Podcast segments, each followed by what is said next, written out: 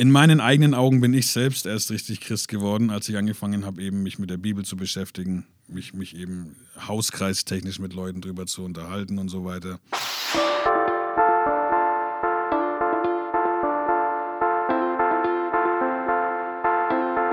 Hallo und herzlich willkommen zu Die Macht der Worte, der Podcast. Authentisch, praktisch, gut. Und jetzt viel Spaß mit der neuen Folge.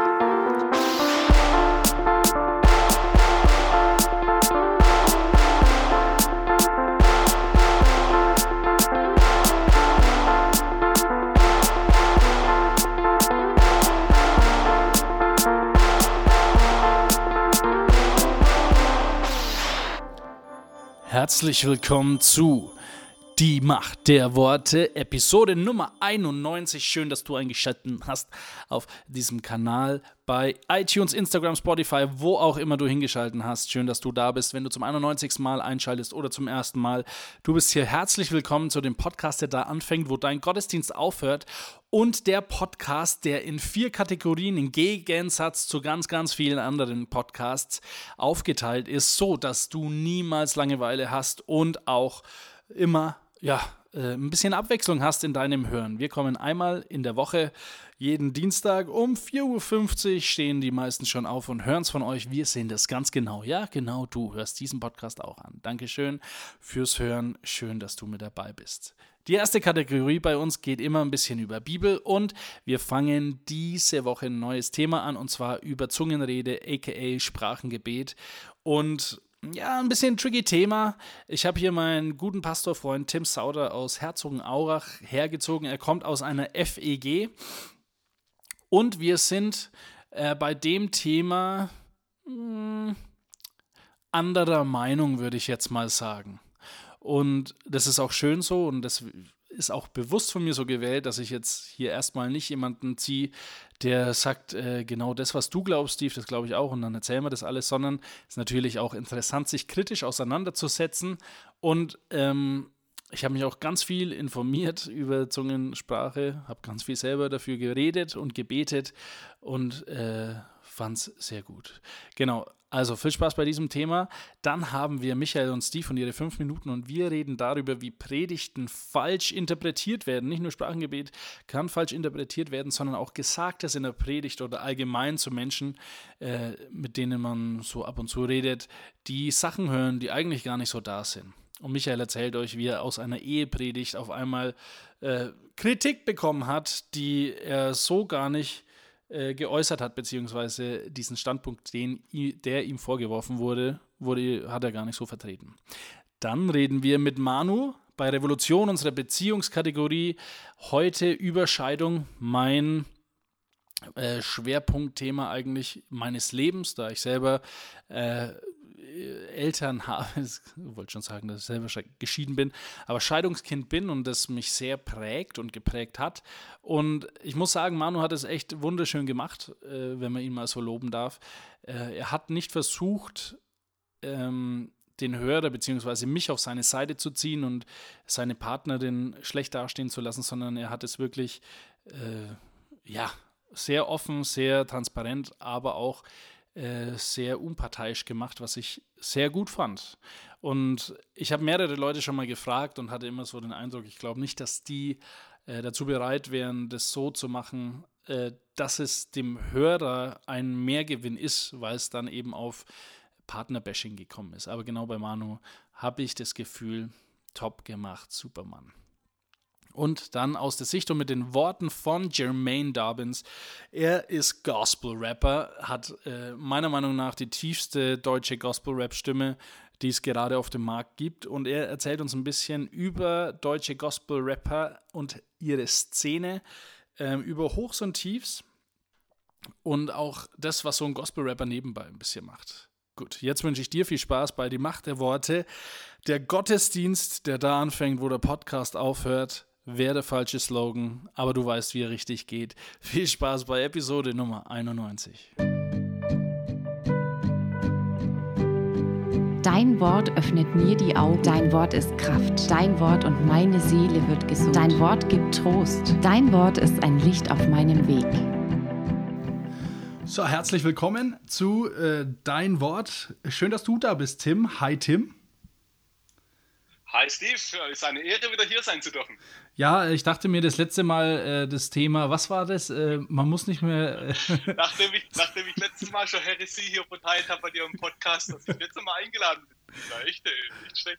Ja, hat mich, also muss ich echt sagen, äh, bringt mich heute noch zum Nachdenken, ob das äh, stimmt oder nicht, beziehungsweise ähm, wo deine Wurzeln da liegen. Tatsächlich. Ja, ja. Für den Hörer. Äh, also, der, also ja? Steve, es, es, stimmt, kann ich dir sagen. Es stimmt. okay, dann schauen wir mal, ob du heute recht hast. Ähm, für den Hörer, wir gehen heute auf ein Thema ein, das eigentlich relativ äh, schwierig ist, würde ich jetzt mal sagen. Oder, oder nicht? Oder Spaltungen verursacht? Kann man das so sagen, Tim, du als alter Pastor? Definitiv, definitiv. Also riesig. Ich habe tatsächlich äh, zu diesem Thema ähm, ähm, und in den Kirchen, in denen das Thema groß ist, also es gibt mittlerweile Leute, die sagen, ähm, wir hatten ja diese Spaltung äh, von orthodoxer Kirche und katholischer Kirche mhm. ähm, im 11. Jahrhundert und dann im äh, 16. Jahrhundert eben von ähm, katholisch und evangelisch. Und jetzt wird praktisch gesagt, das ist so die, die dritte oder die vierte große Spaltung, Denomination ähm, mit diesem Thema. Genau. Also ich, also ich glaube tatsächlich, dass es ganz, ganz auch signifikant ist. Mhm. Du bist natürlich äh, schon, ähm, ja, man merkt, dass du ein Redner bist, weil du hast bis jetzt noch nicht das Thema gesagt. Ähm, und wir spannen. Wir, wir, wollen es ja spannend machen, ja, oder? Richtig. Aber bevor wir zu dem Thema kommen und es erstmal erwähnen, Tim, wie siehst du das denn? Wie stehst du denn zu ja, charismatischen Strömungen beziehungsweise Manifestationen des Heiligen Geistes und sowas? Das ist eine harte Frage, aber bin mal gespannt. Weil, weiß ich nicht, was du damit meinst, Steve. Äh, Manifestation des Geistes. Ne? Nee, Spaß. Also, ähm, ich, ich gebe dir mal ein paar äh, Stichpunkte meines Lebens. Ich bin ja selber in der Landeskirche, evangelische Landeskirche CVM aufgewachsen.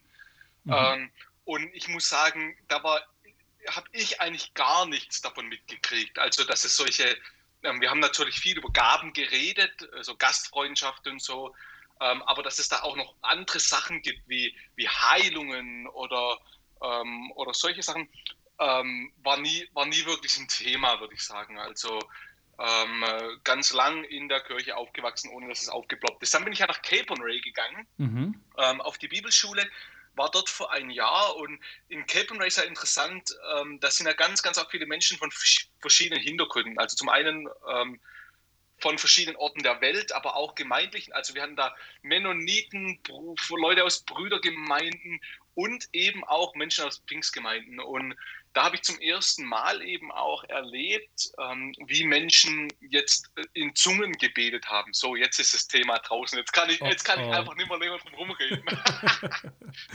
okay. Äh, genau, also ähm, das war so mein, mein erster Berührungspunkt damit. Und ähm, haben aber, habe mich dann aber, also ich bin würde ich sagen, damals in Cape Ray so richtig, habe ich Feuer gefangen für Jesus und habe ich angefangen, von und über ihn zu lernen und richtig Beziehung mit ihm zu leben auch. Mhm. Und ähm, ich sag mal, Zungensprache war damals einfach noch nicht so großes Thema. Ich hatte andere Themen, habe mich halt so nicht mit auseinandergesetzt. Ähm, ich bin dann nach Cape Ray ähm, auf Moody gegangen. Moody ähm, ist Schule in Chicago. Dort habe ich Theologie studiert, mein Bachelor und Master Pastoral Ministry with an Emphasis on Preaching äh, gemacht. Mhm. Und interessant, interessant, interessanterweise ist Moody ähm, komplett ähm, zessationistisch. Ähm, also das heißt, die glauben überhaupt nicht ähm, an diese besonderen, diese neuen besonderen Wundergaben, sagt man auch, also Heilung, Zungensprache, Prophetie etc. pp. Mhm. Ähm, also ich bin wirklich ganz, ganz stark geprägt von dieser Richtung von Moody. Ich würde sagen, ich habe mittlerweile bei ganz arg vielen theologischen Richtungen von Moody wirklich meine Wurzeln abgeschnitten okay. ähm, und habe mich, da, hab mich da verändert. Ähm, genau, aber Moody hat immer ganz klar gesagt, diese Sachen gibt es nicht mehr. Und das habe ich äh, viele Jahre ähm, gelernt gekriegt. Dann war ich in der Kirche in Dallas, haben auch nicht sehr viel drüber gesprochen. Und jetzt bin ich hier in der FEG Herzogenaurach. Und also ich finde es ganz spannend, weil seit ich Pastor bin in der FEG Herzogenaurach, habe ich tatsächlich ganz, ganz arg viele Berührungspunkte. Also ähm, zum, zum einen ähm, mit anderen Pastoren, mit denen ich mich treffe und rede. Mhm. Also ich finde es ja beeindruckend, Steve. Ich, ich will dich mal fragen, ob du das auch so wahrnimmst, aber ähm, die Gemeinden im Nürnberger Raum, mhm. denen es gut geht, die wachsen, die, ähm, ich sag mal, modern sind etc., das sind ja fast alles eher charismatische Gemeinden, die Zungensprache praktizieren etc., oder? Oder hast du da andere Erfahrungen? Nee, also es sticht, glaube ich, noch mehr vor die FEG Nürnberg, die ist auch relativ groß und, glaube ich, gesund. Da war ich noch nie. Aber da ich ja ein alter Charismatiker bin, würde ich natürlich behaupten, ja, uns Charismatikern, uns geht's am besten. also, so ist es, weil ihr habt auch der Heilige Geist, den haben wir ja nicht. Ja, das, das ist, ist halt das Problem. ja, genau. Äh, nee, aber, aber tatsächlich, also zum einen habe ich dann durch verschiedene Pastoren da Kontakt dazu gekriegt. Zum anderen ist es tatsächlich, also FEGs sind ja traditionell wirklich auch nicht charismatisch, würde ich sagen. Mhm. Ähm, und wenn, wenn ich als FEG-Pastor jetzt voll in die charismatische Richtung gehen würde, dann würde ich wahrscheinlich auch früher oder später meinen Job verlieren. Also, ähm, und, ähm, aber was passiert ist, dass in, in letzter Zeit ähm, einige charismatische, charismatisch geprägte Leute zu mir in die Gemeinde gekommen sind. Ähm, ich weiß nicht, ob die gedacht haben dann alle, dass ich wirklich auch äh, Zungensprache praktiziere und super charismatisch bin. Mhm ähm, bin mir nicht ganz sicher, warum die jetzt tatsächlich dann gekommen sind, aber tatsächlich äh, sind dann einige davon auch wieder gegangen, weil sie eben das festgestellt haben, dass ich dann nicht so geprägt bin in der Richtung und ähm, also teilweise auch echt im Konflikt gegangen. Und wir sind da, mir sind da Vorwürfe gemacht worden. Ähm, ist auch privat, ich mag da nicht so viel äh, hergeben davon, aber mhm. gerade solche Sachen mit, ähm, ich bin doch gar kein Christ und ich glaube doch gar nicht in Jesus in, in mir und ich bin geistlich tot und lauter solche Sachen. Also okay. Ähm, okay. sind dann eben von dieser Richtung gekommen. Das heißt, ich, ich würde sagen, ähm, ich habe relativ viel gelernt drüber in der letzten Zeit. Ich muss aber auch ganz ehrlich zustehen, und das wird natürlich auch in meiner Meinung sich reflektieren. Mhm. Ähm, ich habe auch sehr, sehr viele Verletzungen erfahren ähm, aus dieser Richtung kommen. Okay. Ähm, und das kann ich auch nicht, und das kann ich auch nicht verneinen. Ich kann dadurch natürlich nicht meine Theologie formen lassen, aber das ist natürlich auch einfach passiert. Mhm. Jetzt ähm, ist äh, so die eine Frage, warum dachten die denn, du bist so charismatisch, weil du immer eine Mütze trägst im Gottesdienst, wenn du predigst oder weil du so fresh ausschaust? Oder also wie könnte man denn so Charismatiker beschreiben? Also ich, weil ich bin so lange drin, dass ich das vielleicht. Oder äh, was meinst du, was die gesehen haben in dir an Charismatiker, was, ja, was die also, da reingelesen haben? Also bin, ja, finde ich ganz schwierig zu sagen, mich auch selber zu beurteilen ähm, in diesem Sinn.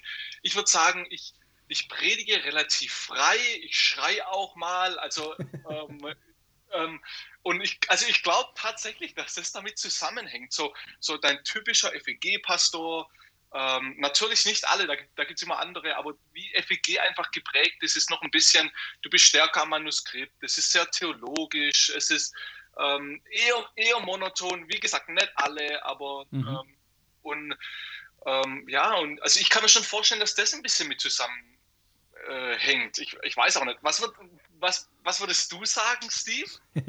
Jetzt über dich oder allgemein? von mir denken? Ähm, über mich, über mich. Das interessiert mich da auch mal. Also ich muss sagen, äh, ja, du redest sehr laut. Wir haben ja uns mal unterhalten, da ich ja ab und zu bei dir im Gottesdienst Lobpreis machen darf. Was ich mache, damit meine Stimme nicht heißer ist, weil du öfter mal heißer bist. Also ich glaube, ja. das ist schon so ein bisschen ein Punkt, was wahrscheinlich mehr charismatisch ist an dir. Ja. Ähm, und ansonsten, ich denke, äh, so junge Pastoren in der FEG, ich glaube, äh, die schauen schon so danach aus, dass, weiß ich nicht, also so, wenn ich jetzt FEG denke, denke ich ältere Leute, so wie wenn ich EC oder Landeskirche denke, denke ich halt, okay, ein alter Pastor und ähm, gediegen ja. und locker. Und vom Stil, vom Stil, her singt man so Liederbücher aus dem roten Liederbuch oder aus dem grünen oder sowas. Und normal, also in FEGs fast nie, dass mhm. du Lieder aus Bethel oder Hillsong oder sowas singst. Das sind auch höchst charismatische Gemeinden alles. Ja. Und das ist aber auch was, was ich gepusht habe. Also ich glaube, das hängt schon auch damit zusammen. Mhm. Und ja, und ich, ich muss auch sagen, ähm, also um den Punkt noch kurz abzuschließen, ähm, ich bin auch sehr, sehr viel offener zu dem Thema, würde ich sagen, wie viele meiner FEG-Kollegen. Ah, da mache ich jetzt auch wieder Urteile, das ist vielleicht gar nicht so. Ähm, aber ich habe zu meinen Charismatikern, als die gesagt gekommen sind, mhm. ich habe denen auch ganz klar gesagt, hey, ich spreche nicht in Zungen etc. Ähm, aber jeder hat so seins und ich will eigentlich Vielfalt in der Gemeinde und wenn ihr das machen wollt, dann macht's. Also ich habe das auch nicht verboten oder klein gemacht oder sowas, mhm. ähm, sondern einfach gesagt, ihr interpretiert ein paar Texte einfach anders als ich und das ist okay. Also mhm. ich habe das auch wirklich toleriert und war da dafür auch tatsächlich ein Stück weit. Von dem her hängt bestimmt auch mit zusammen. Ja, genau. bestimmt. Ähm, wir sind schon fast durch für diese Woche. Ähm, also es war jetzt natürlich die Einleitung für die kommenden Wochen. Was ich aber vielleicht noch mal erwähnen will, du hast ja gesagt, die charismatischen Gemeinden, zumindest in Nürnberg, ähm, sind relativ groß oder vielleicht kann man auch sagen gesund ähm, oder ja, nach außen hin zumindest. Ähm, vielleicht liegt es daran, ich, ich weiß nicht, ob du bestimmt kennst du den A.W. Tosser oder Tosser? Kennst ja, du den? Tosser. Ja, den, ja. den sein, ich weiß nicht, in welche Richtung der geht, aber von dem habe ich äh, so ein tägliches Andachtsbuch. Und der bezieht sich drauf, ähm, also ich glaube nicht, dass er charismatisch ist, weil der in einem seiner Tage schreibt, dass es äh, viel zu emotional mittlerweile zugeht unter uns Christen. Und das ist ja aber auch so ein Ding, was wir Charismatiker eigentlich schon gut drauf haben. Also viel Emotionen, viel ähm, ja, Gefühle aufwühlen. Oder meinst du nicht? Doch, absolut, absolut. Und, und da muss ich, also ich habe das gesagt, dass viel von dem Charismatischen ähm, gesund und wachsend ist, aber ich glaube auch tatsächlich, dass es ganz, ganz arg viele ungesunde Ströme gibt. Also gerade so überbetonte Emotionalismus und so. Mhm. Ähm, ja, also ich habe das zum Beispiel auch, das sind auch Feedbacks, die ich immer mal wieder gekriegt habe zu meinen Predigten. Sobald es mal sobald es mal ein bisschen theologischer wird, da wird dann sofort gesagt, oh, da war der Heilige Geist jetzt aber nicht drin. Also so, so anti-intellektuell auch manchmal, was für mich echt auch. Aber das ist natürlich nicht immer, aber das, aber das gibt es eben auch. Also es ist nicht alles nur gesund und gut. Mhm. Ja. Den Spruch merke ich mir für den nächsten Gottesdienst, wo ich Lobpreis bei dir mache. Alles Okay, dann sind wir hier schon durch. Da gab es jetzt keine Bibelstelle diese Woche, aber haltet euch fest, nächste Woche, Tim, ballerst du ein paar Bibelverse raus. Vielen Dank für diese Woche, Tim. Die Macht der Worte. Michael und Steve und ihre fünf Minuten. Also Michi, letzte Woche haben wir ja geendet mit, dass ich was gehört habe in deiner Predigt über Ehe, also wo mir schier der Boden unter den Füßen weggezogen wurde, wie ich das gehört habe. Also du, Steve, ich muss sagen, du warst also nicht der Einzige. Du bist einer von zwei. Ach, ja. Und es ist also ganz interessant. Ich habe ja über Ehe gepredigt mhm. und irgendwo habe ich mitten rein gesagt, ja man, also man muss dazu sagen, meine Meinung nach ist, ist es richtig und von Gott her gut, mhm erst zusammen zu ziehen und zusammen zu wohnen und was noch so dazugehört. Ach ja, Gemeins, schon wieder falsche, gemeinsam kochen und so weiter. Ja, falsche. Was ist denn jetzt? Du hast doch gesagt, nach deiner Meinung ist es zusammen wohnen, zusammen ziehen, ist das ja toll. Nein, jetzt warte ich mal.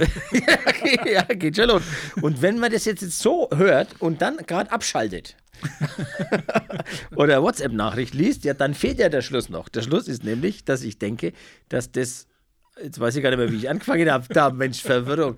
Weil denke ich, dass es richtig ist, erst zur Ehe zusammenzuleben. Mhm. Bei der Hochzeit, nach der Hochzeit. So. Jetzt habe ich aber in meiner Predigt, Steve, einfach so mittendrin nochmal gesagt, natürlich kann man auch ohne Ehe zusammen wohnen. Mhm. Kann man ja. Das ist ja so, wie wenn man jetzt, jetzt sagt, ich rede halt einen Vortrag über Geldbeschaffung und sagt dann, natürlich kann man auch eine Bank überfallen. natürlich kann man das auch. Ja? Aber das, so habe ich das halt gesagt, kann man das auch. Ja. Und dann hat ja ein Bruder im Herrn gesagt, also mir erzählt, oh, sag mal, Michael, da hat ja eine Frau, hat mich da ange, äh, angerufen, glaube ich sogar, mhm. und hat gesagt, sie war da in einer einem Gottesdienst, da hat ein fremder Mann über Ehe gepredigt. Und man muss dazu sagen, dann kann diese Dame noch nicht lang in dieser Gemeinde sein, weil jetzt. Weil durch, du bist ja bekannt. Durch, also ich, Fremder Mann. Jetzt hast du es gesagt. also da war ich schon öfters, jetzt wegen Corona vielleicht nicht mehr so. da war ein fremder Mann und der hat gesagt, man kann also auch ohne Ehe zusammen Mhm. Und da war die also ganz entsetzt und dann haben die da recherchiert miteinander, was, wo das war und wer das war. Und dann hat mein Bruder im Herrn ist drauf gekommen, dass das ja ich bin. ich war. und war dann auch ein wenig entsetzt natürlich, aber ich konnte das aufklären. Hast du auch schon mal sowas erlebt, dass da irgendwie so Missverständnisse entstehen? Ja, also äh, bei, äh, bei fremden Sprachen zum Beispiel und vor allem dann, wenn du es nicht selber sprichst und übersetzt wirst. Und ich war ja in die Färöerinseln Mhm. und bei meinem zweiten, dritten Aufenthalt in die Färöerinseln durfte ich bei meiner Frau in der Gemeinde sprechen, die die größte Gemeinde ist, mit Livestream schon damals vor Corona Ui, ui, und alles, ui, Auf die, auf die Färöerinseln. die Färöerinseln, das wird ja live gestreamt auf die Fischerboote. Ja, hinaus. aber, aber hallo. Und da habe ich ja mal die Aussage getroffen, dass eigentlich Gott ähm, in dem Sinne unfair ist, weil wir eigentlich alle sterben müssten.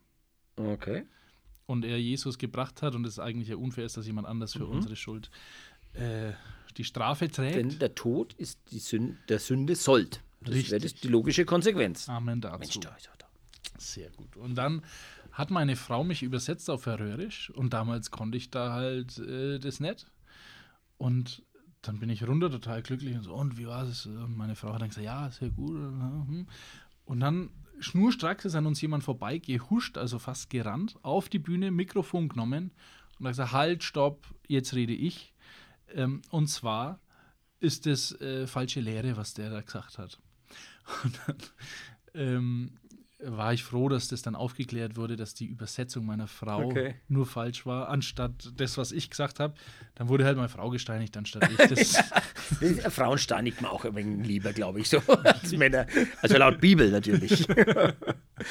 Und äh, mir ist noch passiert, mir wurden mal die Worte im Mund rumgedreht. Und zwar äh, ist es natürlich ein wenig heikles Thema, dass wenn man jetzt ein uneheliches Kind äh, bekommt und dann da dazu was sagt, außer Mensch, finden wir alle toll und äh, Gott segne dich und tschüss. Und du hast Aber ich- dich berufen gefühlt, auch mal äh, ein bisschen so von der anderen Seite was zu sagen. Aber nicht immer nur loben. Na ja, Ein nee, Franke. sagt- Und ich habe halt einmal gesagt, äh, dass äh, Sünde kann Gott nicht segnen. ah, okay. Ist meine Überzeugung. Mhm. Also so Gegenteil. Äh, habe aber nie gesagt, dass das ungeborene Kind nicht gesegnet wird. Ja. Aber eben, dass ich glaube, dass dieser Rahmen schon schlecht angefangen hat.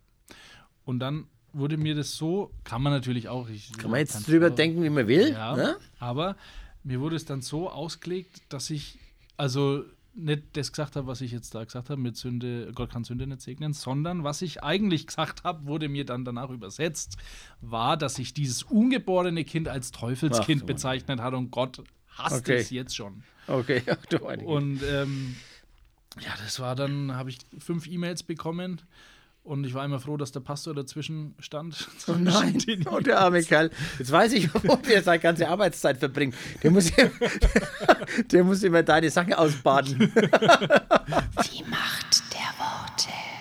Revolution. Weil Liebe dir das Herz verdreht. Hallo, willkommen in dem neuen Podcast von Steve und Manuel. Okay, ähm, äh, wir waren gerade äh, letzte Woche stehen geblieben, Ja, erinnere mich mal. dass du nicht verurteilt wurdest von Gott. ja, stimmt. Und dass du, ich habe dich unterbrochen, äh, weil das war so das perfekte Ding und ich, äh, als Deutscher muss man seine 15 Minuten einhalten in diesem Podcast. Auf die Sekunde. Aber ähm, ja, lass, uns- lass, lass uns auch so ein bisschen reden, wie das vielleicht angefangen hat. Weil wir haben uns äh, mal getroffen, ohne Mikrofone natürlich, sonst hätte das der Hörer schon mal Wenn mitbekommen. du keine heimlich aufgestellt hast, dann was tatsächlich ohne. Ja? Tatsächlich, nein. Ähm, und dann habe ich dich, habe ich dir mal gesagt, dass ich so ein bisschen Angst habe. Ähm, über, über Scheidung, beziehungsweise dass äh, zwischen mir und meiner Frau äh, nicht gerade so läuft, wie ich das mir wünsche. Auch eben geprägt aus, äh, aufgrund dessen, dass ich Scheidungskind bin. Ähm, und dann hast du irgendwann so im Nachhinein gesagt, du äh, schaut ganz gut aus. Jetzt weiß man natürlich nicht, Steckt mehr dahinter. Jetzt weiß man natürlich nicht, wenn man, wenn man in dem Punkt gescheitert ist, egal ob das Ehe ist oder ob das wo auch immer ist, ähm, wie dieses Scheitern anfängt. Kannst du irgendwie, äh, vielleicht mir persönlich schon, ähm, damit helfen, wo du gemerkt hast, okay, da ist dann so ein bisschen ins Wanken gekommen? War das schon vor der Ehe? War das in deiner dreiwöchigen ähm, Willst du mich heiraten Phase? Oder war das, wie die Kinder gekommen ist? Oder kann man das so irgendwie ein bisschen pauschalisieren oder sagen, okay, da hat's, da ist ein gibt sicherlich ganz viele Gründe. Mhm. Es gibt so viele Gründe. In meinem Fall denke ich, im Nachhinein war es ähm, zwei Sachen, die mir jetzt sofort einfallen. Vielleicht sind es mehr, aber zwei fallen mir sofort ein. Das eine ist so dieses gewisse, äh, eine gewisse Unreife, die wir in den Podcasts davor schon Ja, ein bisschen erläutert hatten, mit dem Führerschein und so. ja. Diese Unreife bringt viel Probleme mit sich. Und ein zweites Ding ist so eine Unehrlichkeit, oder ich möchte es mal fast nennen, so eine christliche Unehrlichkeit. So tun, als ob. Ja. Und dahinter schaut es aber ganz anders aus. Und wie es dahinter ausschaut, ist aber das viel Interessantere, weil das ist das, was letztendlich zum Tragen kommt. Ja.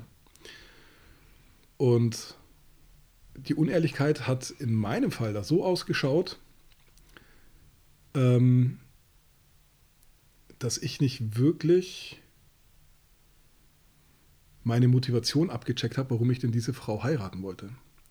Und das war das Perverse eigentlich, weil ich habe sie natürlich sehr gemocht und sie hatte eine gewisse Attraktivität auf mich, Logo. Aber gerade beim Heiraten darfst du eigentlich wirklich keine andere Motivation haben, als ähm, diese andere Person wirklich zu lieben, wirklich zu ehren, wirklich mal den kürzeren einzustecken, wenn es dem anderen hilft. Ähm, wirklich durch schwierige Zeiten immer positiv gesinnt zu sein auf diese andere Person, sie wirklich immer weiterzubringen. Ähm, selbst all, alle anderen Motivationen werden so auf die Prüfung gestellt. Zum Beispiel, viele in christlichen Lagern heiraten, um endlich mal das Bett qualmen lassen zu dürfen. Sagen wir es mal so. Knattern. Es wird aber Zeiten geben, ähm, wo das dann nicht so wahnsinnig geil läuft. Was passiert in diesen Zeiten? Ist man dann enttäuscht oder verletzt? Kann man in den Zeiten dann immer noch den anderen trotzdem weiterbringen? Auch wenn er einem das Gefühl gibt, ähm, nicht attraktiv genug zu sein oder nicht bla bla bla, weißt du, was ich meine? Ja, aber also das klingt jetzt so, so ultra nicht machbar. Also, weil wenn ich mich jetzt mal so hinterfrage, Ja. gibt es mit Sicherheit Situationen, wo ich, glaube ich, der größte Arsch-Ehemann bin für meine Frau, den es gibt. Ja? Ohne Witz, also wo ich ich gerne mal mit dabei. ja, da bin ich froh, Ich muss dass keiner dabei ist. Ich glaube, ich, ich muss bei euch mal, ich muss mal öfters mal bei euch sein, glaube ich. Herzlich willkommen. Aber ähm, wo ich mir manchmal denke, ähm, dass ich diese Motivation nicht habe. Jetzt zum Beispiel, wenn ich mal gestern anschaue, gestern oder vorgestern, war Sonntag, Samstag. Und äh, meine Frau hat zwei Kinder und ich. Sie hat zwei Da Kinder und ich. Also, hat sie dann drei Kinder oder wie? Aber Meine Frau hat zwei Kinder und mich. ähm, klar ist Ehe so ein Opfer bringen, aber zum Beispiel, wenn ich mich reflektiere auf letztes Wochenende, habe ich keinen Bock gehabt, mich um die Kinder zu kümmern. Also ähm, nur, wenn sie sich benommen haben. Und aber die Kleinen, die quengelt, habe ich keinen Bock gehabt, also Frau. Dann hat meine Frau Wäsche aufgehängt, habe ich auch keinen Bock gehabt, lege ich lieber auf dem Sofa und lese ein Buch. Dann äh, fängt sie an, das Staubsaugen, äh, bleibe ich lieber liegen und lese weiter das Buch und vertiefe mich noch ein bisschen mehr. Ähm, und im Prinzip, wenn ich mich da reflektiere, war es eigentlich überhaupt nicht das, was ich äh, meiner Frau Gutes tun kann, sondern einfach egoistisch, dass ich, dass jetzt alle mal die Fresse halten sollen und ich will jetzt meine Ruhe. So ausgesprochen. Ja, aber ganz ehrlich, also wie ging es dir geil damit? Nee. Ja, und ich habe so ein schlechtes Gewissen, wenn meine Frau da rumläuft durch die Wohnung und hebt die Sachen auf und ich denke leg dich mit zu mir, ich will halt. Ja, schau mal, und wie perfekt. Wie Meinst perfekt. Ja, weil wenn Das dir ist das. ein schlechtes Ja, Gewissen. weil, nee, ja, perfekt. Das ist absolut perfekt. Okay. Ja, weil wenn das nicht wäre, Ja. dann wärst du ihr gegenüber wirklich ein Arsch. Du verhältst dich wie ein Arsch, aber bist keiner. Das ist das, wo ich mein vorhin, hinterm Vorhang. Ja. Wie schaut es hinterm Vorhang aus? Du lässt gerade voll die Sau raushängen, aber dir geht es eigentlich nicht gut damit. Ja. das he- heißt für mich dann aus meiner Sicht perfekt, weil eigentlich liebst du sie wirklich. Sonst hättest du kein schlechtes Gewissen. Wenn du sie nicht lieben würdest, wird sie im Arsch vorbeigehen. Würdest du sagen, ja, spül am besten noch ab, putz das Klo und geh einkaufen, aber nimm die Kinder mit. Ja. Ja, so würdest du es würdest du auch schon, wenn du sie nicht lieben würdest. Aber du kannst das gar nicht genießen, auf der Couch zu hocken. Du bist halt nur, ich meine, in eurer Situation zwei kleine Kinder. Wie viele Monate sind eure auseinander? 15? Ja, ich glaube Hast du 14, gesagt? 15 irgendwie. Ja, so. meine sind 18 Monate auseinander. Also diese Erschöpfungszustände, ich kenne die ganz gut. Ja, aber das Problem ist ja, meine Frau muss ja noch erschöpfter sein als ich, aber ich nehme es mir raus, dann äh, ja, aber die haben dieses von Gott sind die gesegnet mit einem Spezialgehen, was wir Männer echt nicht haben. Wirklich so hohen Respekt vor den ganzen Mamis, die Tag und Nacht für die Kinder da sind und so viel Geduld haben. Das Mhm. ist was, das, keine Ahnung, wo wir es nicht haben, vielleicht brauchen wir es nicht so in dem Maß. Mhm. Weiß ich nicht. Okay. Aber ja, das ist, das ist das, wo daran siehst du ja, dass du sie wirklich magst. Mhm. Dass du ein schlechtes Gewissen hast. Ich habe halt schlechtes Gewissen für was, für, ein, für eine göttliche Einrichtung, um Sachen zu erkennen. Okay. So. Okay. Ähm, so, lass uns mal wieder zu dir gehen, weil es geht ja um dich und um Ach so, schade. Der Podcast kommt noch, wo ich dich interview. mach, mach deinen eigenen. Nee, keine Zeit. Andere Sachen vor. ähm, aber man muss auch sagen, ich glaube, euch kam auch ähm, zu schlechte, dass ihr in einer christlichen Sekte gelandet seid, auch für eine Zeit, oder? Am Anfang war es ja keine Sekte. Ja, okay. Ja. Muss ich immer sagen, weil ähm, Wir nennen es mal Brot und Wurst. Also wir müssen ja nicht den richtigen Namen sagen, aber Brot und Wurst. Ja, also auch so im Nachhinein äh, habe ich natürlich sehr viel reflektiert. Ähm, war es am Anfang keine Sekte. Mhm. Das war am Anfang, war es eine Bewegung. Muss ich auch heute noch sagen, am Anfang, wo wir dazugekommen sind, Mhm. war es eine Bewegung, die einfach mehr wollte Ja. und wo auch wirklich mehr passiert ist. Ein Beispiel, ich habe dort eine Frau kennengelernt, der war es unmöglich, Kinder zu kriegen. Mhm. Der ist die Gebärmutter rausoperiert worden aus, ich glaube, Krebs oder irgendwas. Okay. Der hat mittlerweile drei Kinder. Okay. weil ihr der Leiter dort die Hände aufgelegt hat und gebetet hat. Mhm. Und diese Sachen, da sind einige von diesen Sachen passiert.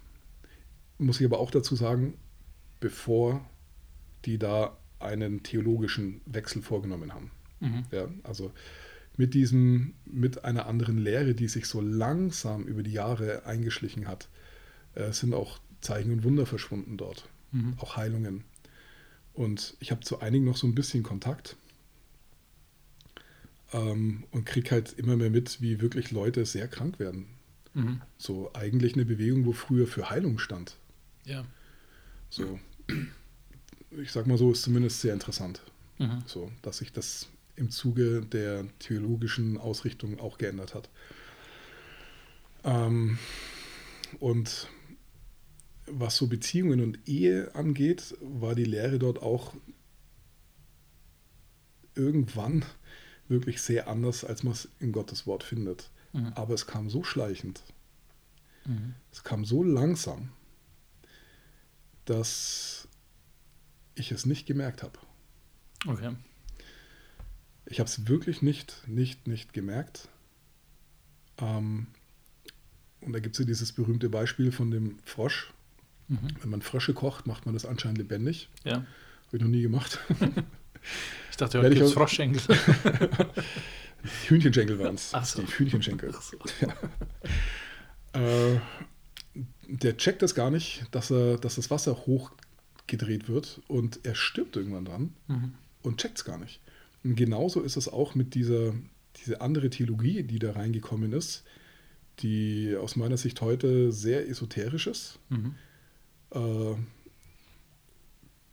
dass die das Gleiche bewirkt hat im Geist, so wie einen geistigen Tod. Ich habe mich über die Jahre, ich habe nicht gemerkt, dass mein Geist immer kleiner, schwächer, dünner, kränker wird, Mhm.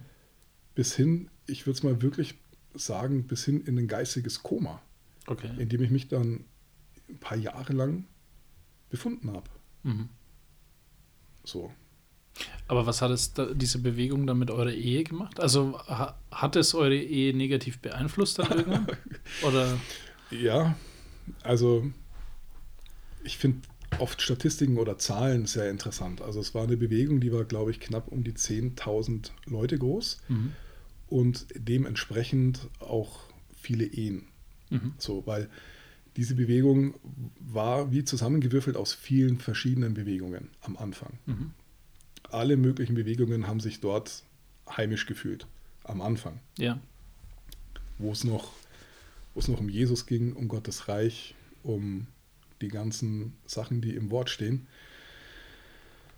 Und ähm, wie sich das theologische Verständnis geändert hat und auch Beziehungen und Ehe völlig anders wahrgenommen worden sind, als Gott es eigentlich gedacht hat, ist eine Ehe nach der anderen kaputt gegangen. Und ich habe jahrelang, also es ging wirklich über einen Zeitraum, wirklich von sechs, sieben Jahren oder so, fünf, sechs Jahren ungefähr, habe ich jahrelang zugeschaut, wie andere Ehen kaputt gehen Mhm.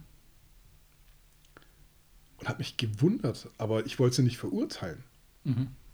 Ich habe eben gewusst, es gibt Scheiß-Ehen, das ist besser, wenn sie sich trennen. Ja. Auch, in, in, in, auch bei uns Christen Mhm. ist es manchmal vielleicht besser, wenn sich die Leute trennen. So. Sage ich jetzt mal so. Ich hoffe, du kriegst keinen Shitstorm deswegen. Ähm, Bestimmt. es ist einfach meine, meine Sicht heute. Die ist nicht perfekt, die ist auch nicht am Ende. Ich lerne noch dazu. Aber das ist meine, meine Sicht der Dinge, als jemand, der in einer kaputten Ehe aufgewachsen ist. Ähm, und von diesen, ich weiß nicht, ich müsste jetzt mal schätzen, bei 10.000 Leuten wird es einige hundert Ehen gegeben haben. So. Und allein von den Leuten, die ich gekannt habe, und ich habe da viele gekannt, weil es war in sich, waren die sehr offen, die Gemeinde. Man hat einander äh, sehr schnell kennengelernt und schnell schönen Zugang gefunden und so. Nach außen hat sich das halt immer mehr so abgetrennt. Ja. Aber so intern war da eine recht herzliche Gemeinschaft, sage ich mal. Und deswegen hat man, ich habe sehr viele, sehr tolle Leute kennengelernt in der Zeit auch. Und habe über Jahre zugeschaut, wie, also Dutzende reicht gar nicht mehr, dass Ehen kaputt gegangen sind. Okay. Also wirklich, das, das waren über 100, Mhm. möchte ich jetzt mal so behaupten. Okay. Ja. Ich habe es nicht genau nachgezählt, aber ich schätze mal über 100. Und ähm, ich habe, ich wollte keinen verurteilen und habe das immer beobachtet, habe gemerkt, irgendwas stimmt doch da nicht, irgendwas stimmt nicht, irgendwas stimmt nicht. Aber anstatt da die Konsequenzen draus zu ziehen, vor allem weil ich selber ja nicht glücklich war, Ja. In deiner eigenen in Ehe. meiner eigenen Ehe habe ich das einfach beobachtet und habe dann gesehen, wie andere dann wieder zusammengekommen sind, von denen, die sich haben, die sich getrennt haben von ihrem Ehepartner. Oft waren auch Kinder mit im Spiel, bei manchen nicht. Habe ich gesehen, dass die völlig wie, wie neues Leben auf einmal anfangen, dass sie völlig anders aufblühen. Also du meinst jetzt so die Pärchen, die sich getrennt haben, sind wieder zusammengekommen oder untereinander Pärchen Ja, tauschen? genau. Also nicht, nicht so tauschmäßig, sondern wirklich hier ist, hier ist gecuttet, hier fängt was Neues an. So. Okay. Und das habe ich mir auch lange Zeit angeschaut Mhm. und habe gar nicht, also ich habe ich hab diese geistige Sensibilität gar nicht mehr gehabt, dass da ja eigentlich was läuft, was Gottes Herzen völlig widerstrebt. Ja. Und wie es dann bei mir angefangen hat, Mhm. dass das auseinanderging, war es eigentlich, ich, also ich habe das gar nicht mehr wahrgenommen als was, was das, dass es eigentlich No-Go ist. Okay. Da reden wir nächste Woche drüber weiter. Schon wieder. Schon wieder drum, aber wir hören uns nächste Woche nochmal. Okay, ciao. Die Macht der Worte. Aus der Sicht, aus, aus der Sicht, Aus der Sicht und mit den Worten von aus der Sicht und mit den Worten von. Also wir haben letzte Woche über dich äh, gehört. Hallo Jermaine erstmal, bevor ich jetzt hier wieder Hallo, mein Lieber. den Recap mache. ähm, genau, wie du ein bisschen aufgewachsen bist, auch dass du Probleme hattest wegen deiner Hautfarbe. Ähm, ich habe dich letzte Woche, ich sage jetzt nicht nochmal, aber äh, einen Kosenamen für, keine Ahnung. Ist es eigentlich Schauen wir mal, was? Olli dazu sagt. Ne? Der haut mich, der fand das eh nicht so lustig, wie ich über Black Lives Matter äh, meine, Ich dachte mir in dem Moment auch so, oh krass. ja, da war der schon Der Bro, der Bro hat Eier auf jeden Fall. Ja. Hast du das komplett ernst gemeint oder war das schon ein bisschen so provokant? Mit äh, All Life Matters? Ja. Also, dass, dass du es nicht verstehst. Ich verstehe es wirklich nicht. Also ich habe es Okay. jetzt nach dem Olli verstanden, aber ich muss auch sagen, ich habe mich da jetzt ehrlich gesagt gar nicht beschäftigt damit. Das, kann, das muss auch nichts Schlechtes sein. Manchmal denke ich mir, es kann ignorant sein, es kann aber auch ein, ähm, du kannst es ja auf viele Sachen beziehen. Wenn ich jetzt, wie man über Behinderte redet oder, oder wie man, wie man über, über, über Homosexualität redet, keine Ahnung so, wenn, du, wenn du sehr unbefangen bist Ja, bezüglich einem Thema, gehst du da ja auch auf blau, blauäugig ran. Und Ja. unbefangen ist oft, das ist so dieses Kinderdenken dann halt, weißt du? ja da nehme ich ja den ist Bibelspruch sehr ernst, äh, seid wie die Kinder. Oder wie es Nein. Gute Ausrede, ne? Aber es war tatsächlich, es war, ähm, ich habe das irgendwo aufgeschnappt, tatsächlich, und dann dachte ich mir, jetzt schmeiße ich es mal rein. Und dann habe ich aber währenddessen schon gemerkt, äh, das äh, war nicht das Beste, was ich machen konnte, weil ich die Aggression vom Olli schon mitbekommen habe. Da steckt doch viel Schmerz drin. Also, Ja, weil ich es eben nicht verstehen kann. Aber ja, ich bin halt so weiß wie ein Schwede. Sogar, ich schaue sogar aus wie ein Wikinger. Aber naja, Das stimmt ein bisschen tatsächlich, ja. vielleicht soll ich ein Rapper werden, der Wikinger oder sowas. Naja. Kannst du Image auf jeden Fall bringen. So. So Wrestling ist so ein bisschen in die Richtung. ähm, aber wir wollen ja über dich reden, nicht über mich.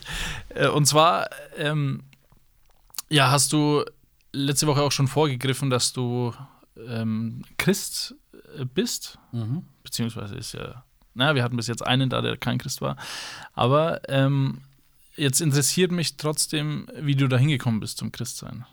Also du hast erzählt, dass dein Vater Amerikaner war. Vielleicht waren früher alle Amerikaner Christen. Ist jetzt auch wieder so eine Aussage, wo nur Kinder sagen würden wahrscheinlich. Was, ist- was, ist, was ist früher? Meinst du mit früher Also, jetzt die, ja, die du- 90er oder du- ganz Zum Zeiten deines Vaters. Du bist ja vier Jahre älter als ich, deswegen äh, kann ich das Ähm. sagen früher. Nee, also Amerika ist krass. Also ja, da, da ist Christ, hat Christentum schon lange eine, eine größere Rolle als hier in, ich will jetzt nicht ganz Europa sagen, gefühlt wahrscheinlich schon, aber ich kann natürlich nur für Deutschland sprechen.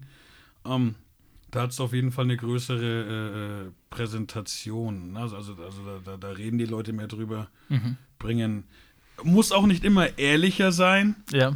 aber, aber God ist schon, und Jesus ist halt schon immer ein Thema, so, weißt du, so, so, so, dass der einfach am Esstisch auch genannt wird, so, ne, so, so. Das, ob dann da wirklich mehr Glauben dahinter steckt, weiß ich auch nicht, aber es wird zumindest anders gelebt, lauter gelebt. Okay. okay. Aber langsam, langsam erfährt das ja in Deutschland auch immer mehr, äh, äh, wie sagt man, also, also es wird in Deutschland, so, finde ich, aktuell ein bisschen ähnlicher wie in Amerika teilweise, wie man, wie man so Glauben oberflächlich. Nee, nee, nee, vom, von diesem freikirchlichen Sinne her, ne, dass man, dass man einfach äh, aufstehen darf, Hände heben darf beim Lobpreis und so, ne, und, und dass man Spaß hat in der Kirche und dass der Pastor mit, mit, weiß ich nicht, mit einer Jeans predigt und so Sachen und, und auch wirklich aus dem Leben erzählt und so Sachen. Also, also das Ja. findet immer mehr Einkehr. Das stimmt. Das stimmt. Aber wir waren ja äh, bei dir, wie du äh, quasi zum Glauben gekommen bist. Ja. Deswegen äh, hau mal da ein bisschen was raus. Also es, es ist eigentlich nicht viel spannender als das, was wir schon erzählt haben.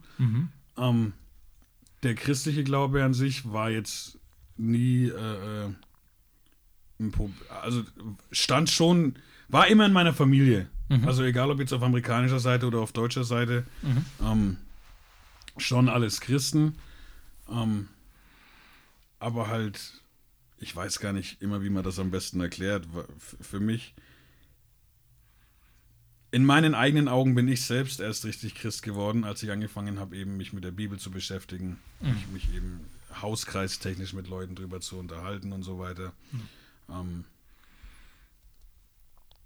Also das war in welchem Alter ungefähr? das war jetzt, also Das war jetzt erst. Ja, das ist echt ein schwere. Das, das, das, das, das ist, wie gesagt, ich habe ja mein Leben lang schon immer an Gott geglaubt, an Jesus geglaubt, wusste aber nicht genau, was ich damit anfangen kann, alles, was das bedeutet, was da dahinter steckt. Und das hat sich bei mir jetzt erst die letzten sechs Jahre vielleicht rauskristallisiert oder so. Sechs, sieben Jahre. Okay. Also das, das heißt, du hast vorher so ein bisschen, man sagt ja, dass Christ, manche Christen, die nur Weihnachten in den Gottesdienst gehen, so ein bisschen wie Autos sind. Äh, Ja, die in der Garage stehen. Oder äh, Christen, die in die Garage gehen, die wollen ja auch kein Auto. Genau, genau, genau, genau. So- So, so das. das war so mein Mindset. Also schon, schon auch, ähm, ich habe auch alles gemacht, was alle anderen machen. Abhängen, Disco, Saufen, Kiffen, bla. Mhm. So. Aber trotzdem hatte ich immer irgendwo so im Hinterkopf, äh, es gibt Gott. Und es ist auch nicht alles cool, was du machst. Mhm. Aber das hat man dann halt wieder ausgeschalten einfach so. Weißt du, kurz, kurz so einen Knopf umgedrückt und dann hat man wieder einfach wieder weiter. Okay. Das heißt, du säufst heute nicht mehr und gehst in keine Diskus mehr. Na, das ist, das ist ja, da muss man auch immer aufpassen. Es ist ja, glaube ich, gar nicht schlimm, einfach so in die Disco zu gehen. Mhm. Wenn du Bock hast, mal auf laute Mucke und mal und mal irgendwie mal, mal, mal einen Jackie trinken oder so, das ist, glaube ich, gar nicht das Problem in Gottes Augen. Also ich, ich, ich will natürlich jetzt nicht für ihn reden. Ähm, das steht mir überhaupt nicht zu. Aber ähm, ich glaube, Problem ist, ist nicht, wenn wir jetzt zum Beispiel das Thema Alkohol nehmen, das kannst du dann auch auf viele andere Sachen auch beziehen. Ähm, bei anderen Drogen gibt es nochmal andere Thematiken dazu, aber jetzt speziell beim Alkohol.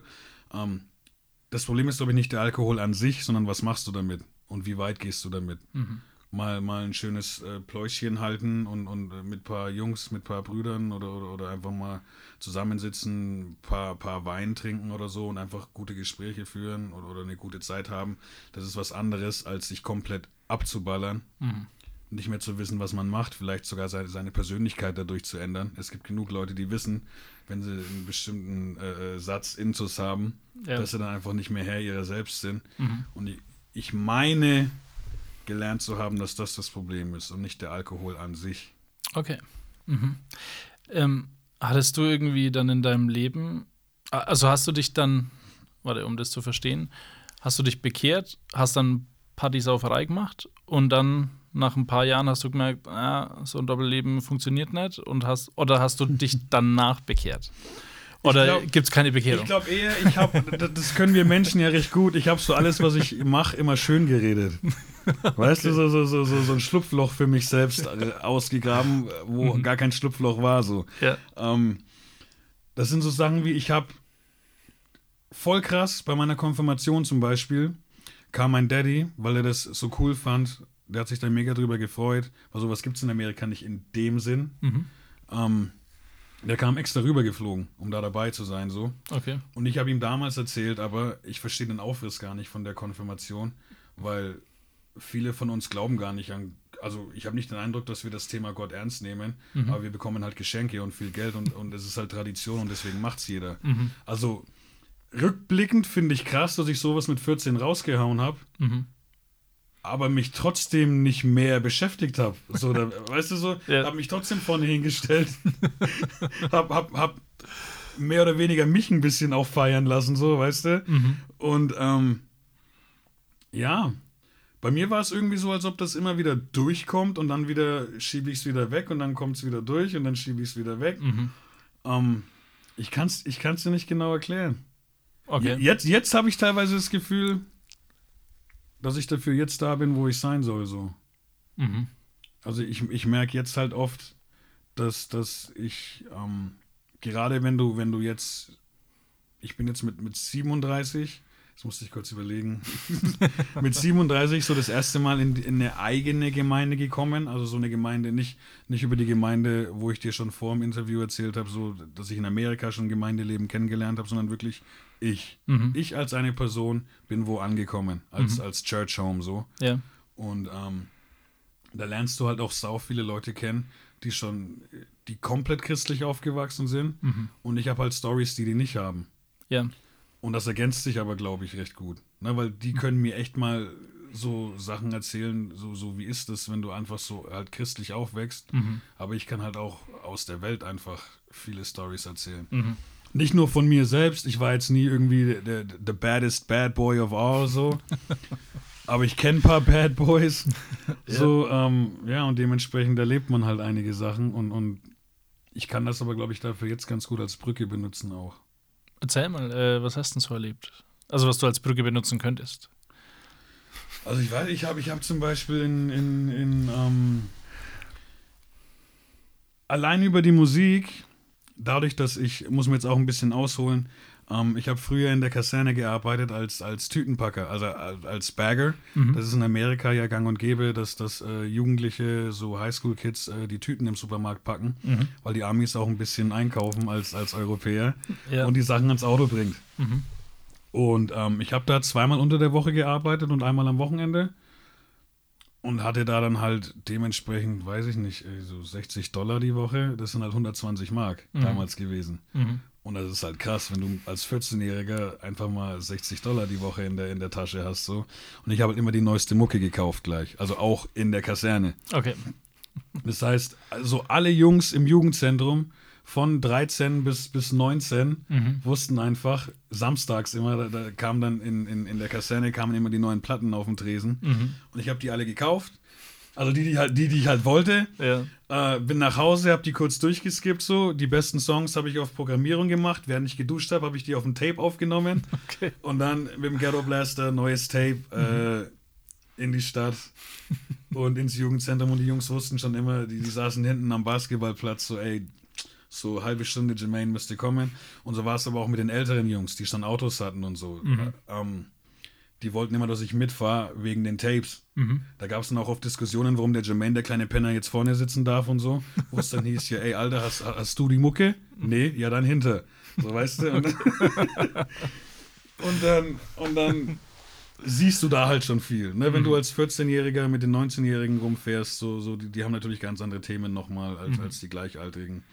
Ähm, und dann ist natürlich auch, muss ich ganz ehrlich sagen, ich bin auf der, auf der einen Seite, finde ich an, an Rap halt cool, wenn dein Vater nicht da ist und du auch noch anders aussiehst, suchst du halt eine Vaterfigur. Und ähm, da hat mir Rap schon geholfen, weil das halt sehr, sehr, sehr, äh, äh, sehr, sehr maskuline Männer sind, sehr, ähm, ich lasse mich von der Welt nicht kaputt machen, Männer. Ähm, ne, so, so mich kann nichts aufhalten, Männer. Das ist schon ein Stück weit, glaube ich, wichtig, wenn du, wenn du ohne deinen Vater aufwächst. Vor allem nochmal in der Konstellation, wenn du anders aussiehst als alle anderen halt. Ja. Und ähm, aber es ist halt nicht alles gut, was sie proklamieren, ne? Und in vielen Dingen versucht man natürlich seinen Vorbildern auch nachzuahmen. Ähm, wenn Snoop Dogg mit einem Gin and Juice um die Ecke kommt, will man halt wissen, warum Gin and Juice, ne? Und, und, und dies, das. Und, äh, und dann so ergeben sich halt gewisse Sachen. Okay. Ne? Ähm, ja, es gab auch viel Geschichten in den 90ern, ähm, war, war, äh, war gab es viel Nazis auch, also gefühlt. War dieses Nazitum ein großes Thema auch eine Zeit lang. Ähm, da hat man sich dann auch viel beweisen wollen. Ja. Ähm, oder nicht nur beweisen, meine, meine erste Schlägerei stand halt, sta meine persönliche erste Schlägerei hat stattgefunden, weil mich bestimmt schon ein halbes Jahr lang irgendein älterer Dude mit Bomberjacke äh, über den Pausenhof, Bomberjacken sind in unserem Kontext cool, Bro, ähm, äh, der hat mich schon ein halbes Jahr lang über den Pausenhof gejagt, so. Und irgendwann hat der mich im Schwimmbad erwischt, so, und ich hatte keinen Bock mehr zu rennen. Okay.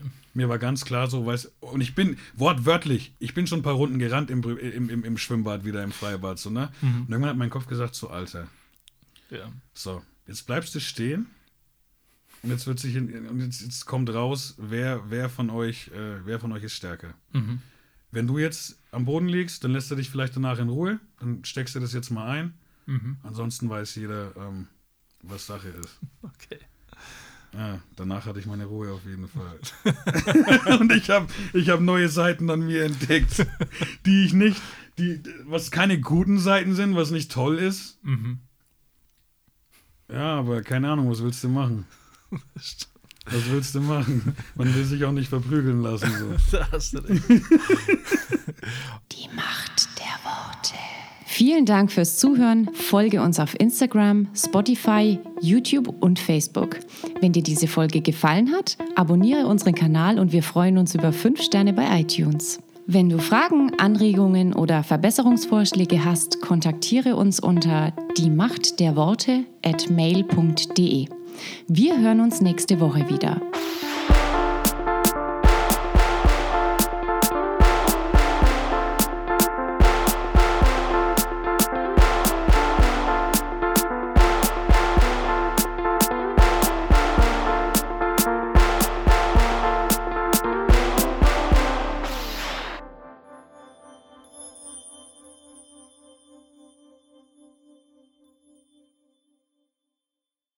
Ich habe jetzt mal angefangen, vor, vor ein paar Monaten, hat sich noch nicht viel getan. Ich habe, glaube vier Videos mal hochgeladen, wo ich generell versuche, ein bisschen über die Bibel zu reden, aber auch über meine Depressionen.